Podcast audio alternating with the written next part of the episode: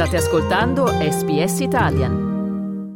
Sono Carlo Reglia, state ascoltando un podcast di SBS Italian. Si è conclusa la COP28 e come previsto il testo finale non è arrivato si ritorna fra poche ore per quello che uh, sarà l'atto conclusivo di questa conferenza sul clima che si chiude tra mille controversie proprio per la mancanza di una decisione comune finale. Noi ne parliamo con il meteorologo Luca Mercalli dall'Italia. Buongiorno Luca e ben ritrovato su Radio SBS. Un saluto a tutti voi.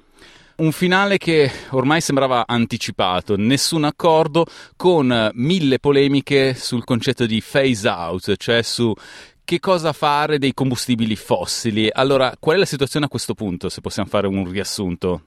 Ma la scienza è molto chiara, se vogliamo evitare che il clima terrestre diventi veramente ostile, soprattutto alle generazioni più giovani, eh, dobbiamo assolutamente uscire dai combustibili fossili e tutte queste sottigliezze, questi tentativi di trovare degli escamotage politico-economici per non prendere in mano la questione mi sembrano come un malato di diabete che fa le, le pulci alla ricetta del medico che gli dice non devi mangiare più zucchero oppure gli possa scrivere devi gradualmente ridurre la quantità di zucchero che puoi mangiare. Insomma, c'è una malattia da curare, è una malattia grave, basta con queste chiacchiere insulse, stiamo veramente perdendo del tempo preziosissimo. Bisogna uscire prima possibile dai combustibili fossili e già è una sfida che non si fa dalla sera alla mattina. Soltanto con una decisione chiara, concreta e netta possiamo iniziare un cammino che comunque durerà almeno una ventina d'anni. Non è pensabile oggi fermare il mondo togliendo eh, in poco, pochissimo tempo petrolio, carbone e gas che alimentano l'85% dell'energia usata dall'umanità. Quindi è già una sfida colossale pensare in una ventina d'anni forse di farcela per arrivare poi a questo, finalmente a questo zero emissioni al 2050. Ma se non si mette una parola definitiva in questi accordi internazionali non si comincerà mai. Ieri eh, i paesi del Pacifico, insieme a tanti altri, hanno dichiarato non firmeremo la nostra condanna a morte, riferendosi proprio ad un testo privo di uh, un chiaro riferimento alla fine e uh, all'eliminazione dei combustibili fossili. Ecco, da quanto hai visto in queste due settimane, che margine di manovra c'è per un accordo all'ultimo momento? Ma è pochissimo e poi temo che sarà un, un accordo nuovamente che si giocherà così sui dettagli lessicali, ma non, ma non sarà eh, quella convinzione che tutti abbiamo bisogno di fare un percorso difficile, sfidante, che è veramente qualcosa di eh, gigantesco per eh, il futuro dell'umanità. E quindi temo che se anche domani si uscirà, oggi per voi, si uscirà con un pezzo di carta con un timbro COP28, mm, non illudiamoci, non sarà una presa di posizione convincente, sarà un accordo come sempre trovato per vie diplomatiche per evitare di dire abbiamo fallito totalmente, un po' come è stato per la maggior parte delle altre conferenze delle parti. Insomma, se siamo alla numero 28 c'è poi anche una ragione, vuol dire che le 27 precedenti non hanno mai raggiunto comunque dei risultati chiari e concreti, altrimenti non le dovremmo più fare e saremmo tutti impegnati a risolvere concretamente il problema lavorando a mettere i pannelli solari sui nostri tetti. Hai detto all'inizio dell'intervista che la scienza è inequivocabile per quanto riguarda l'utilizzo e quello che i combustibili fossili uh, producono sul clima. Ebbene, una settimana fa il presidente della COP28, il sultano Al-Jaber, aveva dichiarato che non c'è una scienza dietro la richiesta di uh, diminuire e fermare l'uso dei combustibili fossili.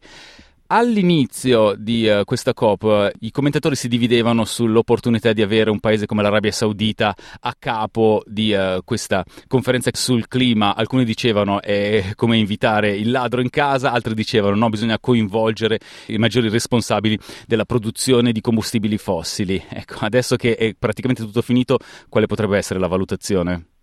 Che bisognava provarci. Alla fine anch'io ho cercato di vivere entrambe eh, queste posizioni. All'inizio anch'io sono rimasto, insomma, seccato quasi dalla, dallo scandalo di andare a fare questa conferenza così importante in mano a un paese petrolifero. Poi alla fine mi sono convinto, beh, bisognerà comunque sedersi al tavolo con questi signori che detengono un potere economico immenso e effettivamente la forma di energia al momento più usata dall'umanità.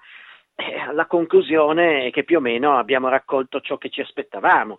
Non si vuole capire che rischiamo grosso, non è un gioco questo, non si gioca con le leggi fisiche. Le leggi fisiche non hanno coscienza di noi, non è che aspettano i nostri capricci, i nostri indugi, sono fenomeni grandiosi, cosmici, esistono da quando è nato l'universo, da 13,7 miliardi di anni, noi poveri esseri umani esistiamo da, da 300.000 anni e crediamo di voler metterci in competizione con la termodinamica, verremo spazzati via. Ecco perché la preoccupazione è quella di dire prendiamo in mano seriamente la conoscenza scientifica che dice chiaro che la responsabilità del riscaldamento globale è tutta di origine umana e cerchiamo con questa informazione, se non altro, di fare l'unica cosa che possiamo fare. Visto che abbiamo creato noi il danno, siamo anche noi che possiamo ripararlo. Questa in fondo è una buona notizia.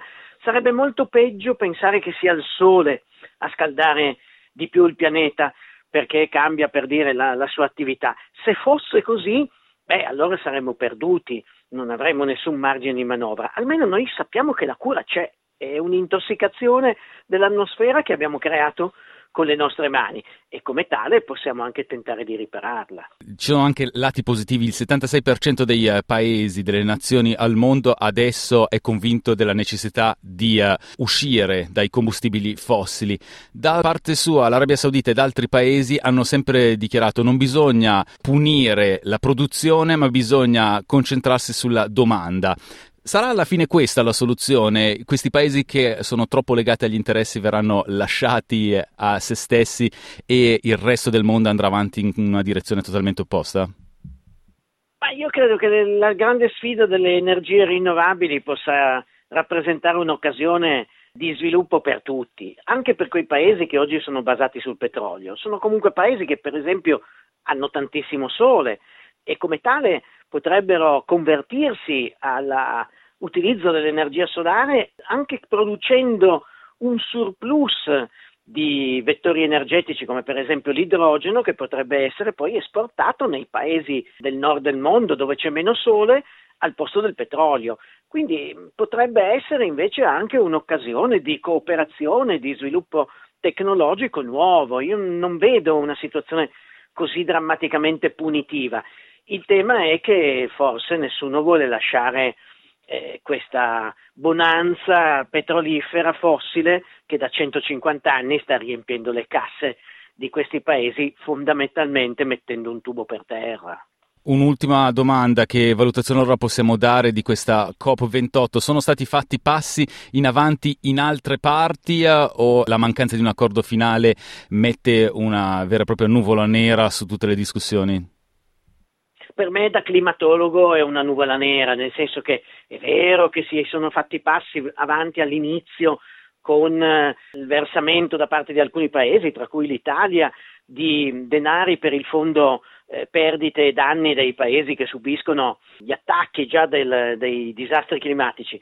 Ma che cosa vuol dire questo? Non si attacca la malattia alla sua causa, si danno un po' di medicinali palliativi per sopportare il, il, dolore. Quindi per me da climatologo, finché non si attacca la causa del riscaldamento globale, che sono combustibili fossili, e non solo, perché poi sappiamo c'è anche la deforestazione delle grandi foreste tropicali, c'è anche l'allevamento del bestiame, quindi ci sono anche altre cause che non sono solo petrolio, carbone e gas, non riusciremo, cioè rallenteremo soltanto il confronto finale con i limiti fisici del pianeta.